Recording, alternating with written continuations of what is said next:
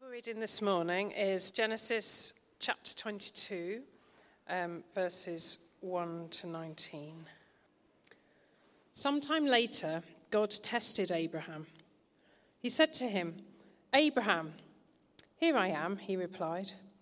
Then God said, Take your son, your only son, whom you love, Isaac, and go to the region of Moriah Sacrifice him there as a burnt offering on a mountain that I will show you.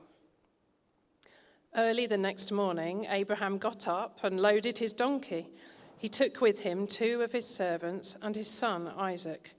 When he had cut enough wood for the burnt offering, he set out for the place God had told him about.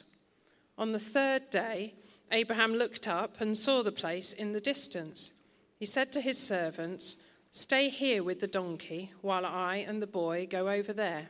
We will worship, and then we will come back to you.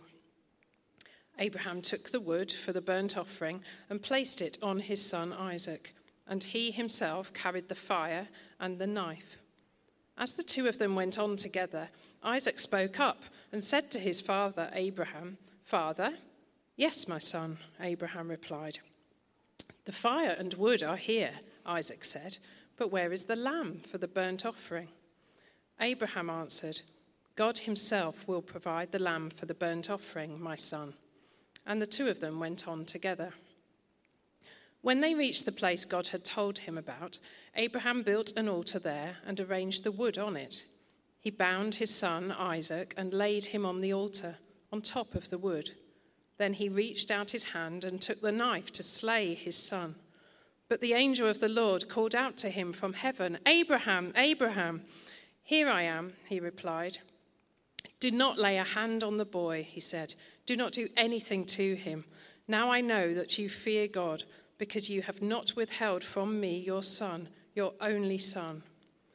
Abraham looked up, and there in a thicket he saw a ram caught by its horns. He went over and took the ram and sacrificed it as a burnt offering instead of his son.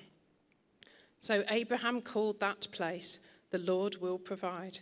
And to this day it is said, On the mountain of the Lord it will be provided. The angel of the Lord called to Abraham from heaven a second time and said, I swear by myself, declares the Lord, that because you have done this and have not withheld your son, your only son, I will surely bless you and make your descendants as numerous as the stars in the sky and as the sand on the seashore. Your descendants will take possession of the cities of their enemies, and through their offspring, all nations on earth will be blessed, because you have obeyed me. Then Abraham returned to his servants, and they set off together for Beersheba. And Abraham stayed in Beersheba. Amen. Hi, good morning, everyone. Um, I'm Nathanael, I'm the vicar at St Margaret's. Um, we're going to hear some testimonies about the Lord our provider. We're looking through this term um, the names of God, and today it's uh, what some would say Jehovah Jireh, the Lord our provider. Um, we're going to hear from Pam and from Roy, then I'm going to share a little bit from that passage. That's quite a passage. Some people call that one of the, the texts of terror because it's, the story's so awful. Um, but I'm going to talk a little bit about um, how actually behind an awful story is the most tremendous story of grace, beauty, and love, and forgiveness and holiness. Um, but I'm going to share testimony first before uh, Pam. You'll be next, and then Roy. Thanks, Pam. Um, so uh, I think you probably remember those who have been here for a few months. Uh, my boot, when I broke my foot. Um, so um, was. Uh, I, I'll tell you that story because it, it reflects directly on this name of God, the Lord our provider, or you could say it differently, the Lord our enough. Is, is, he, our, is he enough for us? Um, so I was on a run, um, and uh, lots of things in my life were going wrong. it, felt, felt, a little bit like um, lots of the things that were meaningful in my life were like sand that were like just going through my hands, and I couldn't, catch hold of them as much as I was trying, and things were beyond my control. And when things are out of your control, you don't have agency over stuff, that's really challenging, isn't it? That's kind of a definition of suffering. Um, and uh, I was on a run. I, I, was listening to One Flew Over the Cuckoo's Nest, if you've ever read that book, a bit random. But I was quite angry. It was like an angry run. I was going to run fast and hard. um, and I was going to try and run for, I think, 13 miles. So I was eight miles in, I in around the Wolverhampton area, and I'd re- received a message from Sharon Bavington. Do you know Sharon? From, might know this part. It's um, a, a, minister in Bradford. And um, she said, Nathanael, you've just been on my heart all day, and I've been praying for you. Uh, what can I pray for? And it was weird because I had messages after message of people saying that to me in that over probably a period of five months in a way that I'd never had before. Like, the Lord's, I've had a dream about you. And, and so I felt really seen by God, actually. And she said, uh, Is it possible for you just to have a really good break? I just sense you're tired.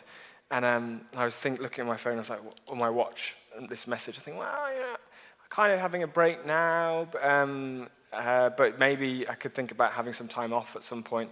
Um, and then a car went past, full headlight beams. Not their fault, it was dark. I was dazzled, missed a pothole, and landed in the pothole. Didn't actually fall over, but broke my foot, and immediately um, just flopped into the verge, thinking, my foot's broken. How hilarious that Sharon Babington just sent a message. Why don't you have a good break? I think, well, I think it's, it's goodly broken. and uh, I tried to walk, I just couldn't. It was just like, you know, and your body just says, no. Um, uh, and I lay there in the ditch, both kind of mixed emotions, laughing at the weirdness of that message and then what had just happened within five minutes of receiving it.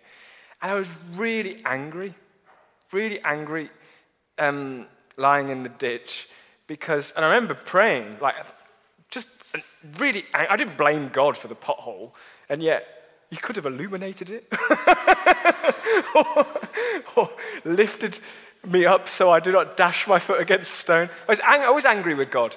And I, I said, what do you, I was saying, What do you want? What do you want? Because you're taking everything from me. And obviously, it's not him, but that's what I was praying. Um, I remember saying, Do you want all of my meaning to be in you? And I remember saying, I don't, I don't want that. And um, so I, at, I suppose I was asking the question, like, I, will you provide for me? And is it, do you want me to think you are completely enough and I, I don't even need running? Because actually, I remember thinking, this is the only thing I've got, like running. And now I can't do that. And uh, you just before Pam comes up, I, I don't want to go into all the details, but over the last seven, eight months, through real, great personal challenge, I, I'm pretty sure confidently, not just by faith, but by experience, I can say that the Lord, He has been Jehovah Jireh. He has been the Lord, my provider, but also our family's provider.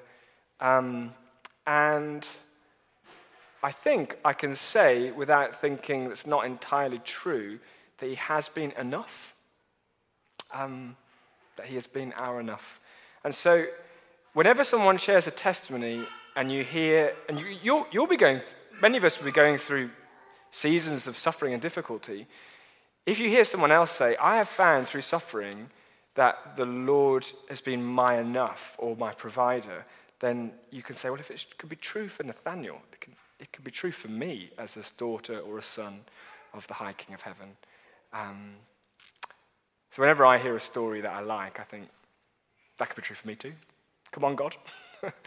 um, Pam, would you go and share? Uh, what Pam's about to share is just the most fabulous story. I've heard it a number of times from uh, David and Pam. I, yeah, I've got a real soft spot for David. I think David knows that. Me and David did the um, commemorations for the Queen together, uh, and a lot of them were just me and him because I got carried away.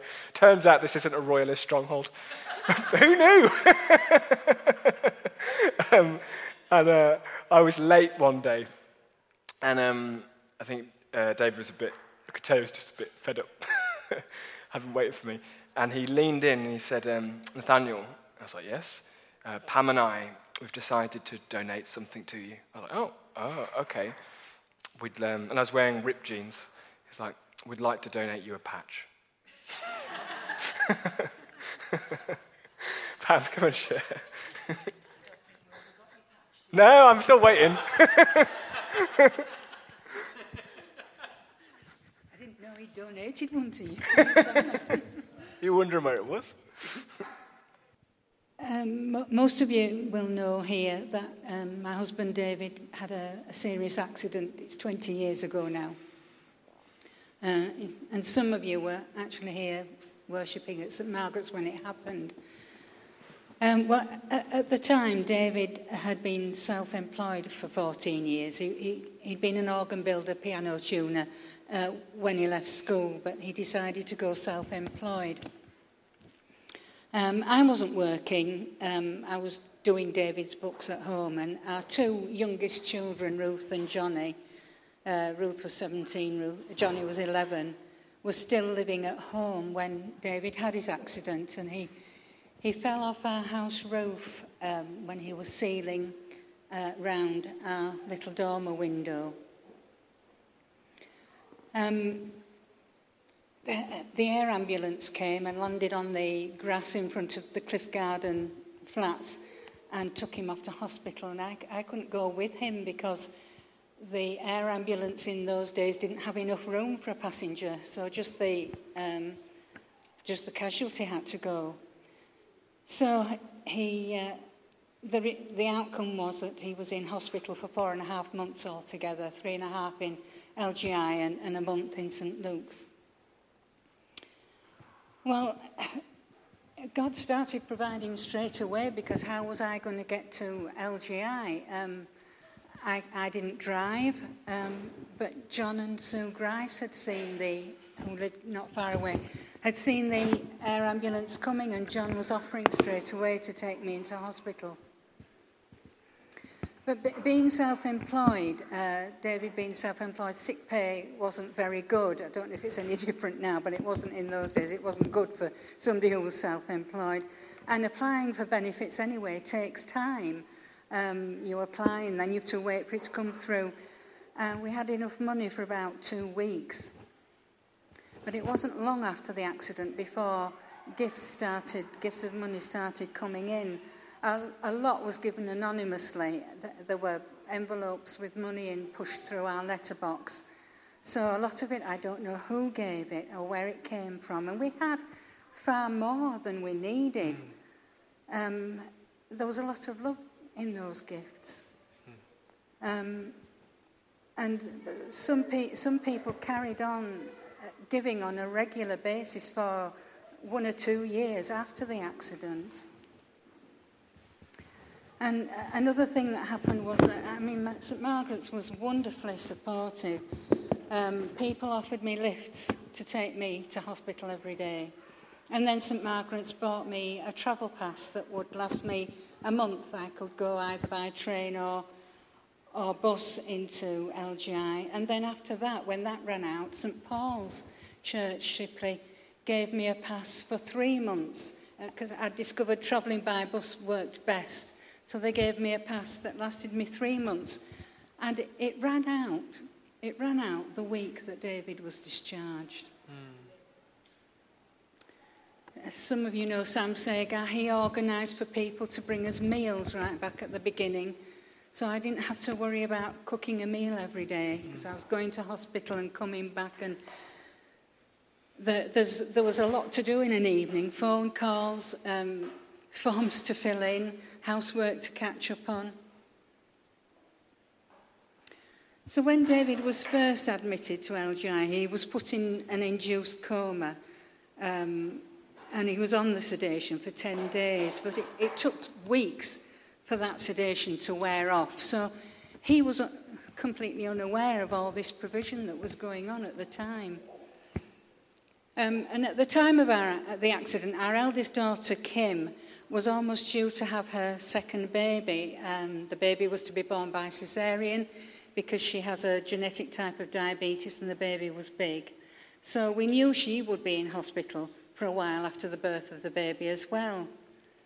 But God provided um, for that too, because our second eldest daughter, Sharon, was still living in Dundee after finishing her degree there. Um, and she was working for a, a well-known supermarket chain. I can't, I don't think I'm supposed to advertise, so I won't say who it was. And she, she came down on the day of the accident with her boyfriend in his car. They went to LGI and saw David and came back, stayed a couple of days, but then she had to go back. But when her employers um, found out how serious our situation was, they said they would pay for a hire car for her for two weeks so that she could come down and help us out. And that she could, the hours she would miss working, she, she could make them up later so she would carry on getting her pay. We had to pay for the petrol, but because so much money was being given, that just wasn't a problem at all. And the timing was just so right because um, she was here when Kim had her baby girl, and she was able to take me to visit Kim in the hospital on an evening. She did all the running around and shopping, and it was a tremendous help, and it was just so good for Ruth and Johnny to have her around at that time. At the time of the accident, it didn't look like David would survive, but he has made a far better recover, recovery than anyone ever expected. Much prayer was made on his behalf and on our behalf. And, but continuing his recovery at home um, took several years. It, it took time, it took several years really. And there was a lot of adjusting to do because after brain injury, the, the survivor is, is different. And they've got to adjust to the fact that they're not like they used to be, and those who are close to them have to adjust to that too. And it's, it's not an easy process. But, but God was with us, and we have come through, and we have adju- I feel we have adjusted. There are still times when there are surprises and things don't work out just how you expect, but God is, has been with us, and He has He's wonderfully provided for us through all this because in the, in the most difficult times, we haven't had to worry about money. It, it's, all, it's all been there, and I know for a lot of people when they go through difficult times, they're worrying about money. We didn't have that because God provided so wonderfully.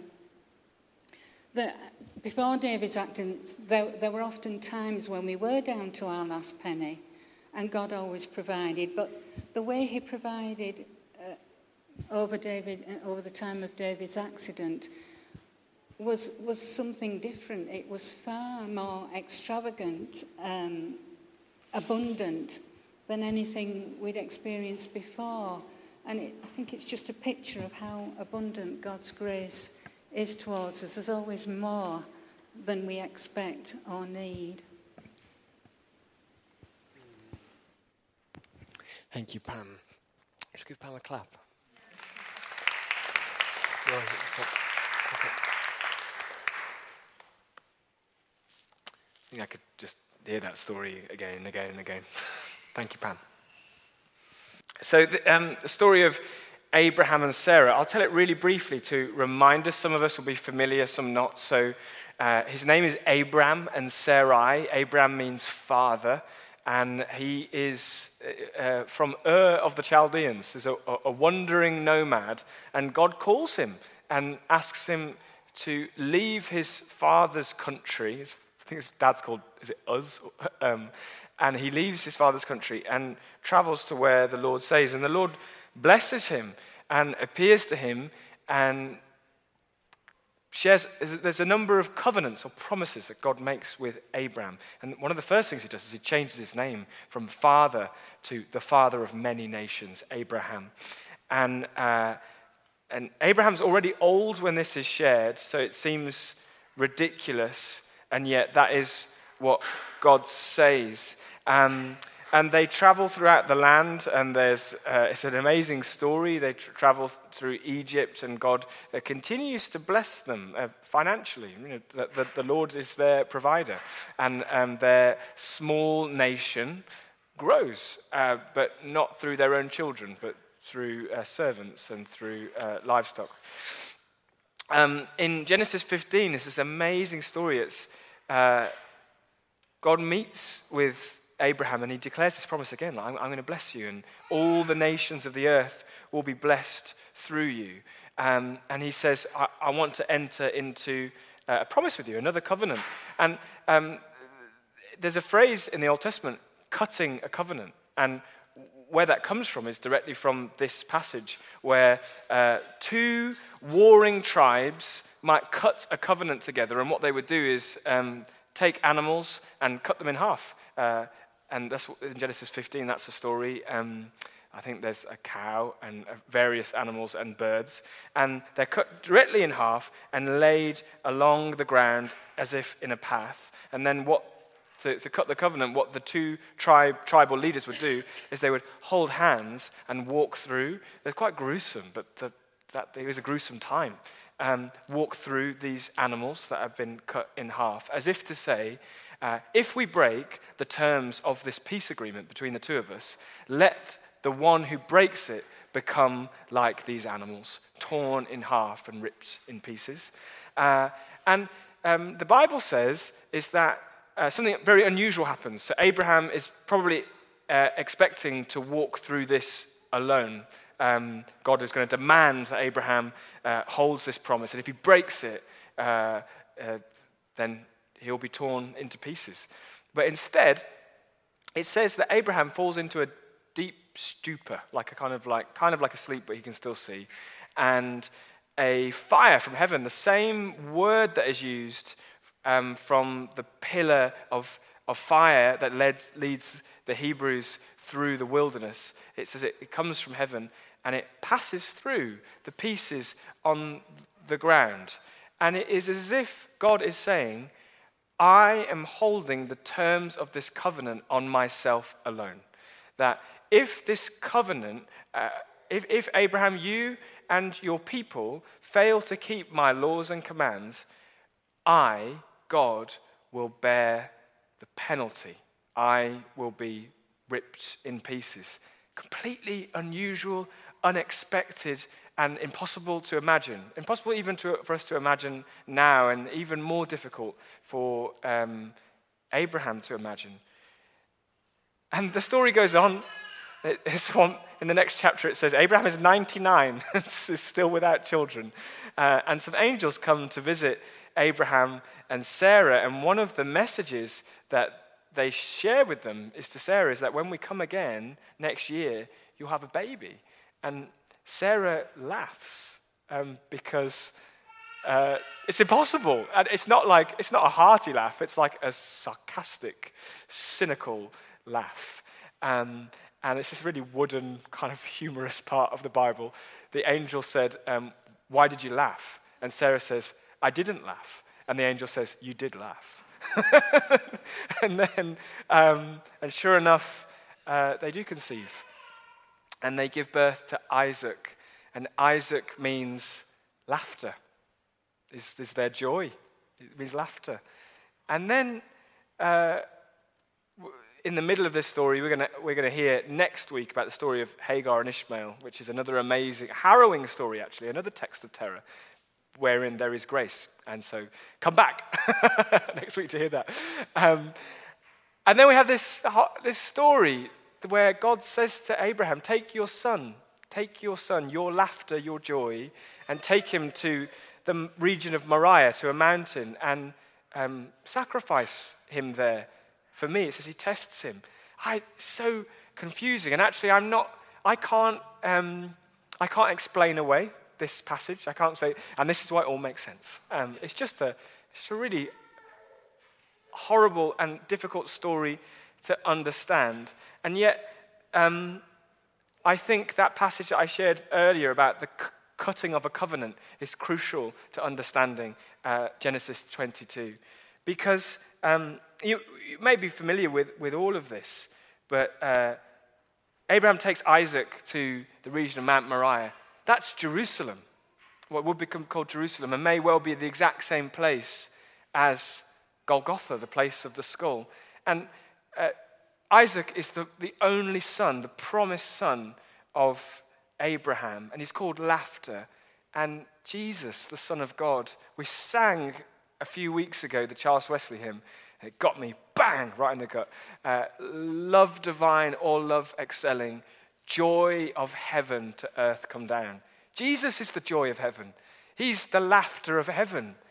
Jesus is, is laughter. There's an amazing part in Luke's gospel where he sends out the 72 and they come back and they say, Even the demons submitted to us and people were healed in your name. And it says that Jesus, full of the Holy Spirit, laughed. It says, Praise you, Father, that you have revealed this not to the mighty, but to these little ones. He is joy. Um, the, he is the joy of heaven. And just like Isaac, he is, he is like an Isaac. Uh, God so loved the world that he gave his only son, that whoever might believe in him might not, might not die, but have eternal life. And it says that as Isaac is walking up the hill, um, Abraham places the wood on his back. And just as Jesus walks up the mountain, he carries the cross um, on his back. And then there's the question who will provide the lamb? God will provide the lamb. And all of those uh, passages in the New Testament behold the Lamb of God who takes away the sin of the world, or in Revelation, uh, behold, look, the Lamb of God who was slain before the foundation of the world. That when God tested Abraham, he had in mind his son dying out of love and in battle for humanity under oppression from the powers of evil. And uh, and that story, it can sound like God the Father punishing the Son, but that's a misunderstanding of the Trinity, not one that I can completely help you understand today.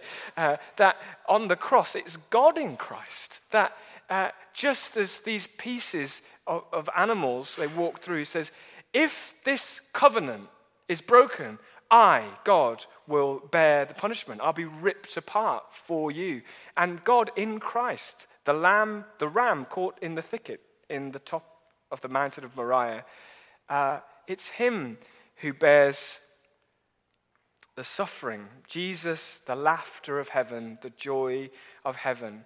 And so, when we might think about how is the Lord our provider, got these amazing stories of how the Lord has provided through situations, and yet the greatest way for the Christian to think about the Lord our provider is to look to Jesus on the cross, the, eyes, the new Isaac, the laughter and the joy of heaven, willingly laying down his life for us, fighting against powers of evil and that kept humanity under their thumb to liberate us from it's like a new exodus. Liberate us from a greater Pharaoh, a, a greater slavery, a slavery that kept us in bondage. He, he, he frees us on the cross. He is Jehovah Jireh, the Lord our provider. And that is the greatest way in which He has provided for us, provided our rescue. There's a verse that I want to finish on and meditate on um, perhaps if the band could get up. Um, it's from Romans 8 32, and it actually references, I didn't even realize when I chose it today, it directly references this passage. Um, verse 16 I swear by myself, declares the Lord, that because you have done this and have not withheld your son, your only son, I will surely bless you and make your descendants as numerous as the stars in the sky and as sand on the seashore. And through your offspring, all nations on earth will be blessed because you have obeyed me. Uh, Romans 8:32. How could he who did not spare his own son, but freely gave himself for us, not graciously give us all things? So let, us stand together. I'm going to read that to. Let's stand. Um, and if you feel comfortable, put your hand over your heart and it's just, there'll be loads of things that you're, you're thinking, Lord, would you provide for me in this? Would you be my provider? And it's so easy to doubt his goodness, his faithfulness, and kindness.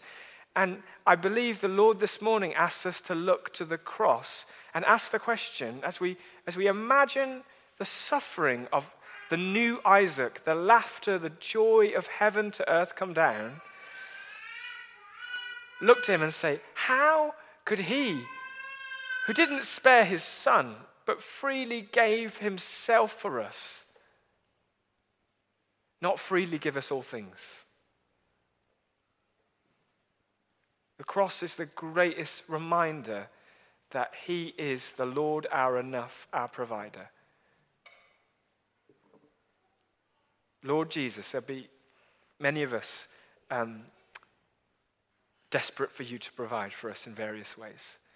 And I pray, by your Holy Spirit now, as we sing these worship songs, you'd move amongst us and we would know that because you have given yourselves, how, how could we doubt that you would not freely give us all things? Come, Holy Spirit of God. Amen.